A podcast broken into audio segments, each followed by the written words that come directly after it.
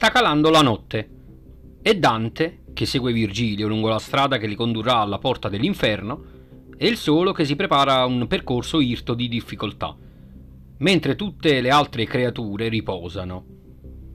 Il poeta invoca l'assistenza delle muse affinché lo aiutino a ricordare ciò che ha visto nel corso del suo viaggio. Dante si rivolge a Virgilio e gli esprime tutti i suoi dubbi sull'impresa che sta per affrontare. Ricorda che lo stesso Virgilio cantò di Enea, che fu protagonista di una discesa agli inferi quando era ancora vivo. Egli però avrebbe contribuito alla fondazione di Roma, centro dell'impero romano e poi sede del papato, quindi non è sorprendente che Dio gli abbia concesso un tale privilegio. Dante si riferisce in particolare a Eneide, libro 6, versi 637-693. In questi versi Enea arriva a Cuma, dove la Sibilla, ispirata dal dio Apollo, gli profetizza il futuro. L'eroe, volendo incontrare il padre Anchise, chiede alla, soce- alla sacerdotessa di entrare nel regno dei morti. Costei gli comunica che prima però dov- deve cercare nel bosco vicino un ramo d'oro, da offrire come tributo a Proserpina. Deve inoltre dare sepoltura al cadavere del fido trombettiere Miseno. Enea compie anche sacrifici agli dei inferi e quindi entra con la Sibilla nell'antro che conduce all'Ade. Nel vestibolo incontrano mostri di ogni genere. Presso il fiume Acheronte consola Palinuro, il timoniere che egli aveva perso durante il suo viaggio. Quindi, traghettate da Caronte, il nocchiero che anche Dante presenterà eh, nel canto terzo dell'inferno, i due raggiungono i campi del pianto. Qui l'ultimo incontro con Didone. In seguito, dopo aver visitato i luoghi degli eroi e il Tartaro, Enea e la Sibilla giungono ai campi Elisi, ovvero la sede dei Beati. Qui Enea incontra Anchise, che contempla le anime destinate a ritornare alla luce e a dare fama e gloria a Roma. Visto Enea, Anchise si commuove e racconta l'attesa. Il libro sesto dell'Eneide è fondamentale per la profezia di Anchise. Enea incontra i protagonisti della storia di Roma. Questa invenzione artistica doveva essere molto gradita ad Ottaviano, poiché inseriva le vicende romane in un disegno provvidenziale voluto dagli dei e dal fato. È il motivo encomiastico dell'esaltazione della gloria di Roma e della sua missione ordinatrice e civilizzatrice.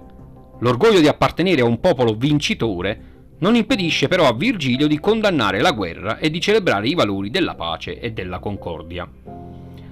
Quindi Dante è ben consapevole di questo episodio, avendo egli studiato a fondo l'opera e la poetica virgiliana.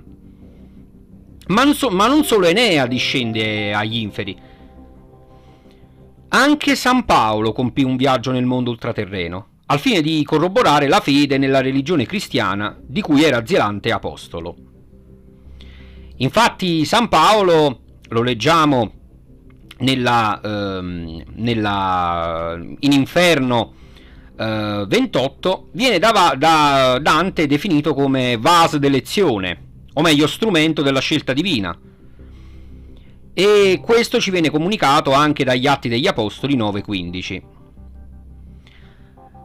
Oppure ancora Paolo di Tarso viene descritto nella processione mistica nel canto ventinovesimo del Purgatorio, dove è indicato indirettamente dal vecchio bianco vestito che impugna una spada e che rappresenta simbolicamente le lettere paoline del Nuovo Testamento. Ma ecco che Dante manifesta il suo dubbio. Egli non è né Enea né San Paolo. Quindi chi gli concede di intraprendere un viaggio simile?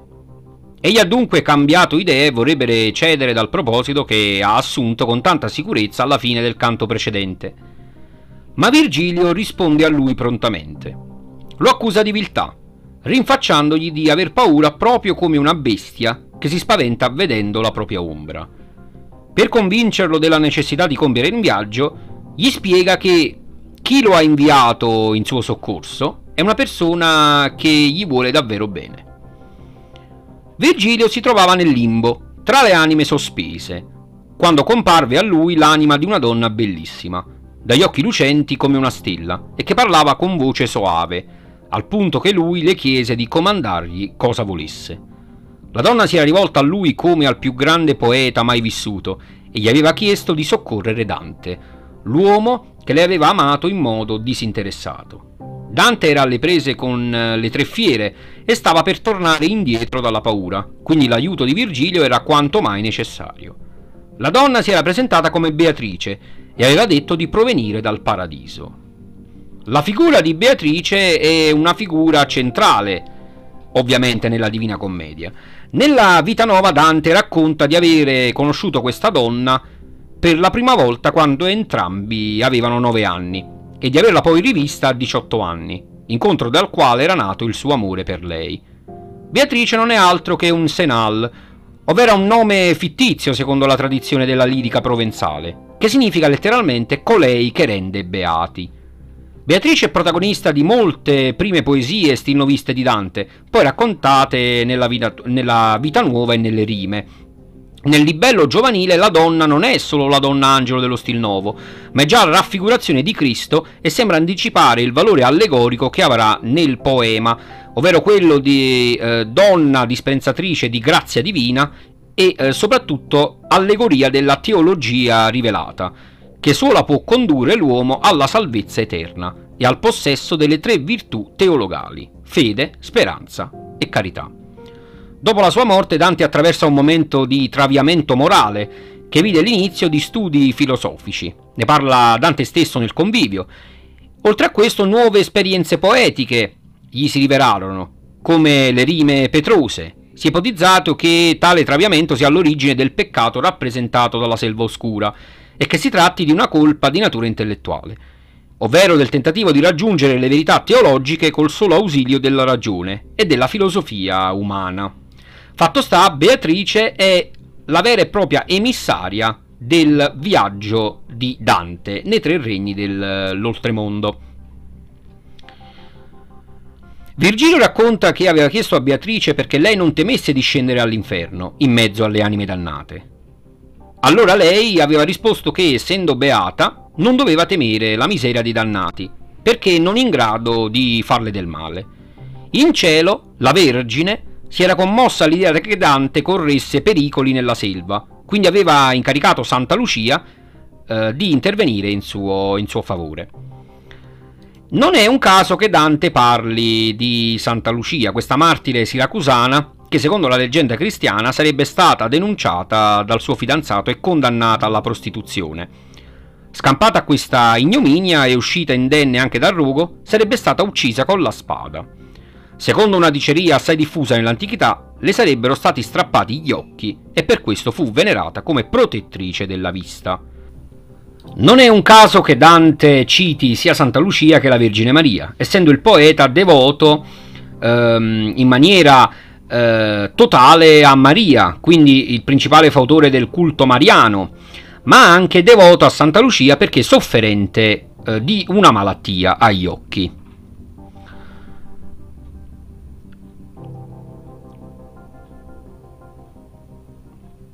Lucia si rivolge a Beatrice, che sedeva accanto allo scanno di Rachele. Rachele sarebbe la moglie di uno dei patriarchi più importanti eh, del, ehm, eh, del Vecchio Testamento, ossia Giacobbe. Quindi Dante cita ancora una volta la Bibbia e lo farà innumerevoli volte nel corso dell'opera. Eh, Rachele spiega a ehm, Beatrice che Dante L'uomo amato da lei lottava con la morte trascinato in basso dal peccato. Beatrice era stata allora rapida nel lasciare il paradiso e nel venire a chiedere aiuto a Virgilio. Aveva terminato il suo racconto piangendo, cosa che aveva spinto il poeta latino a correre nella selva per portare il suo soccorso a Dante. Terminato il suo racconto, Virgilio si rivolge nuovamente a Dante per spronarlo a vincere i suoi dubbi. Faleva sul fatto che tre donne benedette, Maria, Lucia e Beatri- Beatrice stessa, si curano di lui in cielo. Quindi deve superare la sua paura e riacquistare forza e coraggio. Le parole di Virgilio hanno un loro effetto. Dante si rinvigorisce proprio come dei fiorellini che il gelo notturno ha chiuso e che sono riaperti dal sole del mattino. Il poeta si rivolge di nuovo a Virgilio ringraziandolo per aver risposto sollecitamente al richiamo di Beatrice e, congratulandosi del fatto che la donna si sia presa a cuore la sua vicenda terrena, Dante è pronto e eh, ritorna al suo proposito iniziale. Prega Virgilio di continuare a guidarlo, quindi lo segue con rinnovato slancio.